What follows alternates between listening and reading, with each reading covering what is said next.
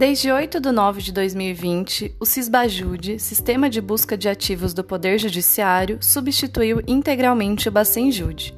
O sistema é uma nova plataforma eletrônica para rastreamento e bloqueio de ativos de devedores com dívidas reconhecidas pela Justiça. Com novas funcionalidades para dar maior celeridade no cumprimento das decisões, o CISBAJUDE foi desenvolvido pelo CNJ em parceria com o Banco Central e a Procuradoria-Geral da Fazenda Nacional. À época, ao trazer o anúncio do novo sistema, o ministro Dias Toffoli disse que o CISBAJUDE está associado ao cumprimento de contratos e, portanto, tem potencial para ajudar a reduzir custos desnecessários e dar bom andamento à economia brasileira. Isso porque, dentre as principais atividades e mudanças, está a expectativa de maior celeridade no cumprimento de ordens de pedidos de informações financeiras, com afastamento de sigilo bancário e automação das ordens de bloqueio de valores para o pagamento de credores no PJE. No Bacenjude, por sua vez, os magistrados dos diversos ramos da justiça tinham que esperar, a partir da emissão das ordens judiciais de quebra de sigilo bancário, semanas e até mesmo meses para ter acesso aos dados financeiros dos devedores, considerando ainda que as respostas eram encaminhadas fisicamente na maioria dos casos.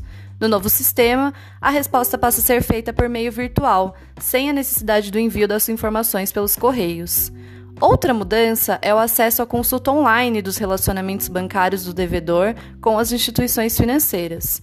Pelo Cisbajude, será possível bloquear tanto os valores em conta corrente, como ativos mobiliários, títulos de renda fixa e ações. Além disso, o Cisbajude as ordens serão dirigidas diretamente ao sistema financeiro, deixando de passar pelo tratamento do Banco Central. Isso permitirá que os juízes tenham acesso mais rápido, seguro e de forma digital a todas as informações financeiras dos devedores.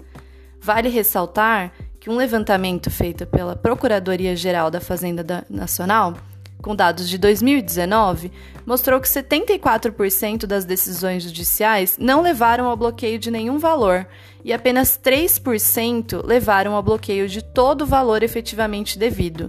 Essas informações mostram baixos índices de efetividade das ordens judiciais de bloqueio, uma limitação para a qual o Cisbajude passa a oferecer soluções.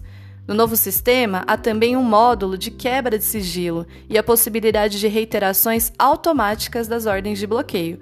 Não há mais necessidade de novas petições e decisões por parte dos magistrados, que acabavam por atrasar o andamento dos processos judiciais e, consequentemente, o pagamento de dívidas reconhecidas pela Justiça.